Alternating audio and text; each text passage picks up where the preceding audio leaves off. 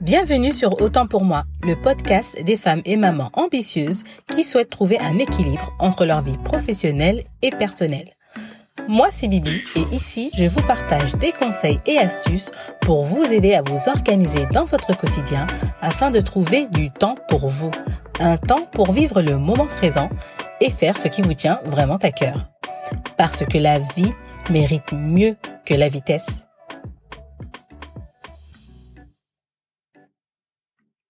Salut J'espère que tu vas bien et que ta famille aussi se porte à merveille.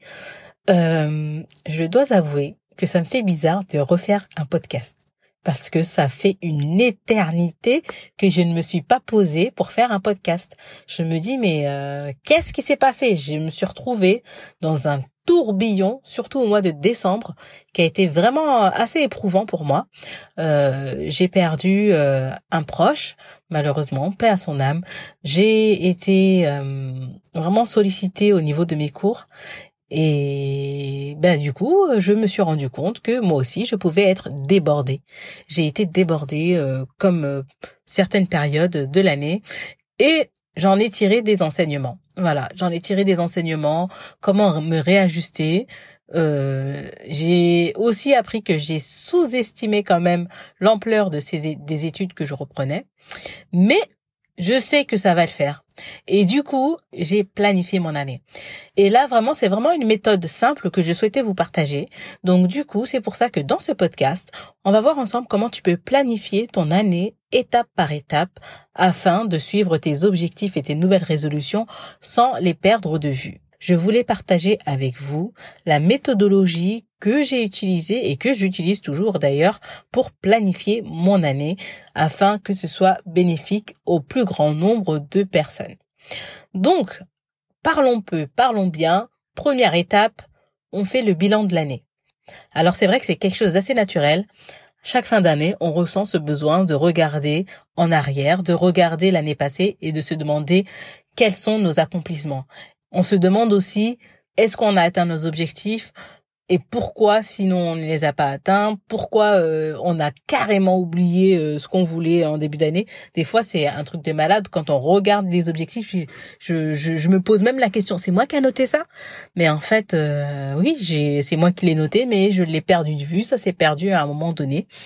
Et donc, du coup, quand on voit nos, nos chemins parcourus, de toute façon, on a toujours des accomplissements. Donc, c'est le moment de poser un œil, d'admirer ses réussites et de célébrer justement, de célébrer. Moi, pour ma part, bah, j'ai, j'ai regardé en arrière et je me suis dit, 2021 a été l'année où j'ai créé mon podcast. Ça a été aussi l'année où j'ai créé mon compte Instagram.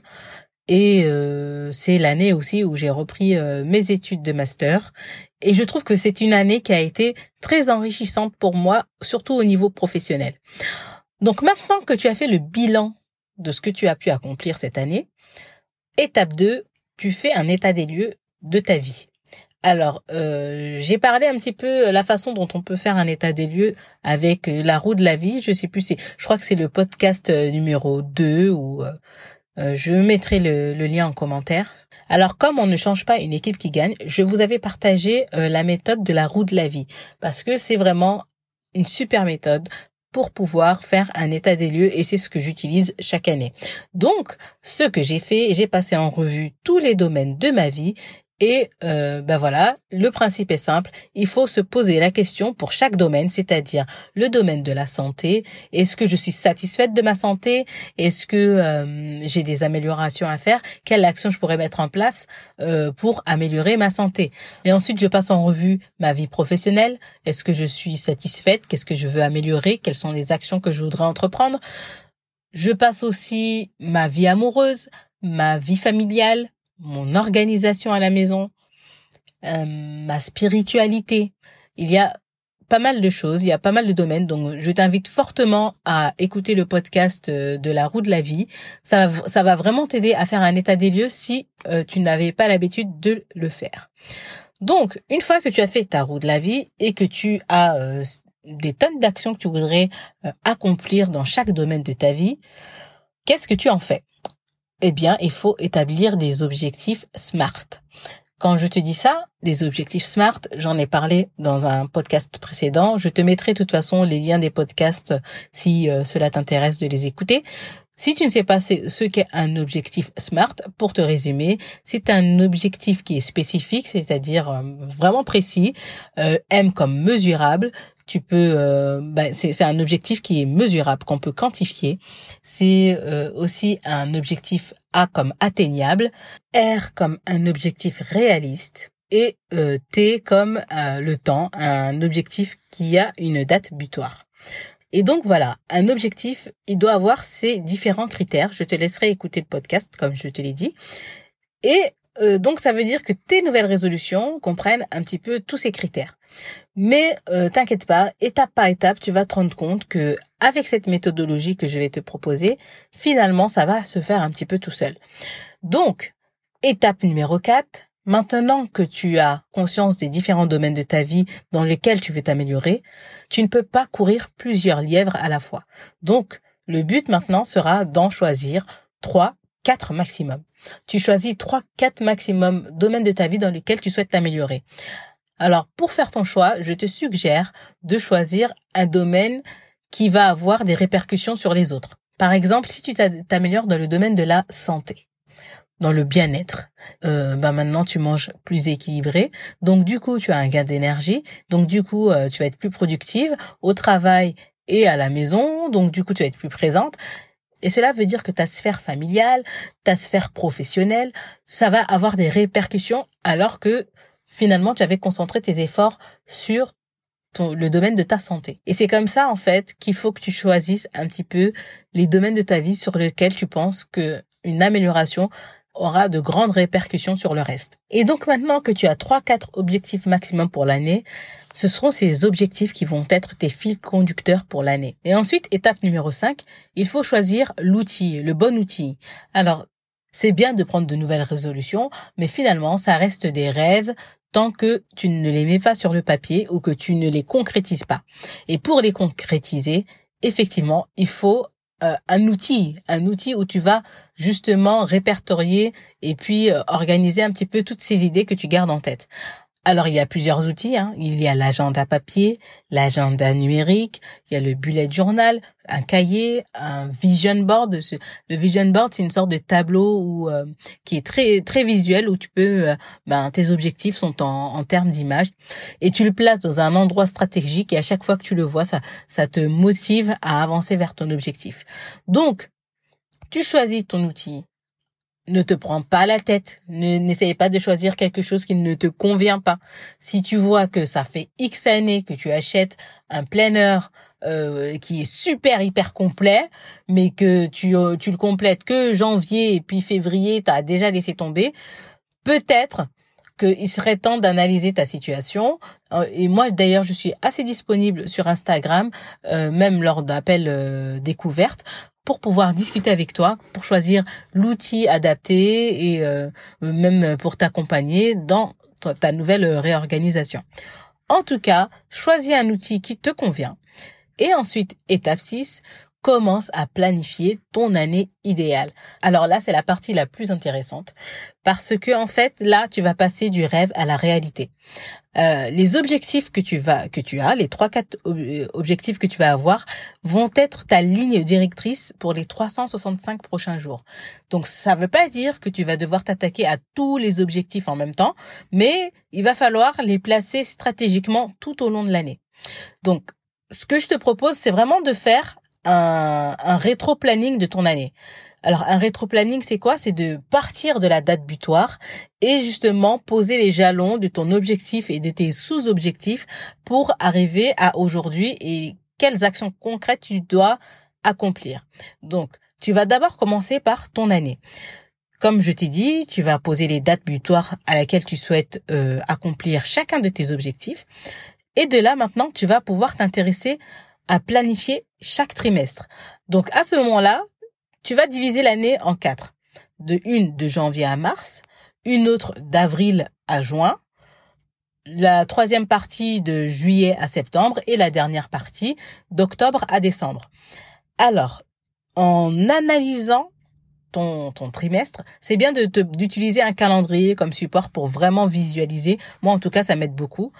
Euh, alors, en partant de là, ce que tu vas faire, c'est que voilà, tu vas repérer les obstacles possibles dans, dans tes objectifs que tu te que tu veux te poser. Alors, les obstacles possibles, qu'est-ce que c'est? Ben, c'est les vacances scolaires. Qu'est-ce que tu fais de tes enfants pendant les vacances scolaires? Est-ce que tu as prévu de les avoir ou pas? La disponibilité ne sera pas du tout la même.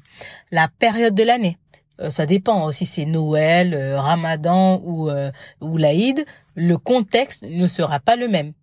Et aussi, euh, pareil, si c'est le mois de septembre et que c'est la rentrée et que tu es en pleine préparation parce que tu, tu as trois enfants, ce n'est pas la même chose que si tu n'en avais pas. Donc, maintenant que tu as repéré les vacances scolaires, les différents obstacles possibles, ton niveau d'énergie, on n'a pas du tout le même niveau d'énergie en fonction de, du moment de l'année, eh ben, tu vas choisir vraiment euh, le moment où tu vas prévoir des pauses. Parce que comme je t'ai dit, pour être efficace, il faut faire des pauses. Choisis minimum. Il faut au moins une pause par trimestre. C'est-à-dire au moins quatre pauses dans l'année. Et tu vas les planifier. À tel moment, je voudrais me poser. Je voudrais profiter. Tu peux choisir euh, les vacances scolaires comme c'est en même temps que tes enfants, mais il faut choisir ces moments de pause. Il faut penser à des moments de pause en famille, des moments de pause avec euh, ton conjoint et des moments de pause seulement pour toi. Mais il faut prévoir ces moments de pause dès maintenant. Maintenant que tu as prévu tes coupures dans l'année assez stratégiques qui te permettront justement d'être encore plus productive une fois que tu reviendras, tu vas planifier tes mois. Alors pour planifier son, mois, ben c'est que tes objectifs de chaque trimestre vont encore être découpés en sous-objectifs et de là tu pourras vraiment t'intéresser sur quoi tu voudrais te concentrer chaque mois. C'est-à-dire euh, voilà, tu vas vérifier la faisabilité et sur quel objectif tu veux te concentrer chaque mois. Et de là tu auras déjà planifié une très bonne partie. Et donc maintenant il faut passer à chaque semaine. Maintenant que tu as le focus de chaque mois, eh bien, tu fais un focus de chaque semaine avec en moyenne trois priorités de la semaine. Tu fais en sorte de t'assurer que toutes tes actions de la semaine sont bien en faveur de ton objectif du mois, du trimestre et de l'année. Ce qui fait que maintenant, tu pourras aussi planifier tes journées. Tes journées, c'est-à-dire que voilà, tu vas essayer d'implémenter des actions qui seront de nouvelles habitudes que tu essayes d'implémenter dans ton quotidien pour pouvoir atteindre ces fameux objectifs de l'année. Et donc, tel est le processus pour vraiment planifier son année de manière efficace. Ensuite, dernière étape, mais qui n'est pas négligeable, il faut s'assurer que euh, tu respectes tes résolutions, comment en évaluant tes actions. Euh, voilà, souvent, comme on le fait, tout le monde se pose la question à la fin de l'année, qu'est-ce que j'ai fait cette année? Est-ce que j'ai atteint mes objectifs? Mais est-ce que tu penses que s'évaluer tous les 365 jours, ce n'est pas un peu trop éloigné? C'est super loin, 365 jours. Il faut vraiment euh, réévaluer ce qu'on ce qu'on entreprend, réévaluer nos actions le plus régulièrement possible, surtout quand tu n'as pas l'habitude. Donc c'est-à-dire que tu vas le faire chaque semaine, même chaque fin de journée au départ tu peux le faire. Chaque fin de semaine, chaque fin de mois, chaque euh, fin de trimestre, il faut avoir l'habitude de se remettre en question, de se poser, de faire le bilan pour réévaluer et réajuster le tir. Parce que voilà, j'aime bien prendre l'exemple d'un enfant qui apprend à faire du vélo. Quand tu apprends à un enfant à faire du vélo, qu'est-ce que tu lui dis? Quand une fois qu'il sait pédaler et qui tu vois regarder ses pédales, tu veux qu'est-ce que tu vas lui dire? Tu vas, lui dire de regarder devant lui. Regarde droit devant toi. Pourquoi? Parce que sinon bah tu te prends le mur. Donc en fait, il faut d'abord planifier en amont pour pouvoir continuer et pédaler tranquillement pour faire une belle balade. Et nous voilà arrivés à la fin de ce podcast. Si tu n'as pas encore planifié ton année, j'espère qu'il te sera vraiment utile. Et donc, n'hésite pas à le partager autour de toi si tu trouves que ça peut être utile pour une maman, si ça peut l'aider. Et euh, n'hésite pas aussi à laisser un commentaire, 5 étoiles si tu as aimé l'épisode. Sur ce, je te dis à la semaine prochaine. Prends soin de toi et vis l'instant présent. À bientôt!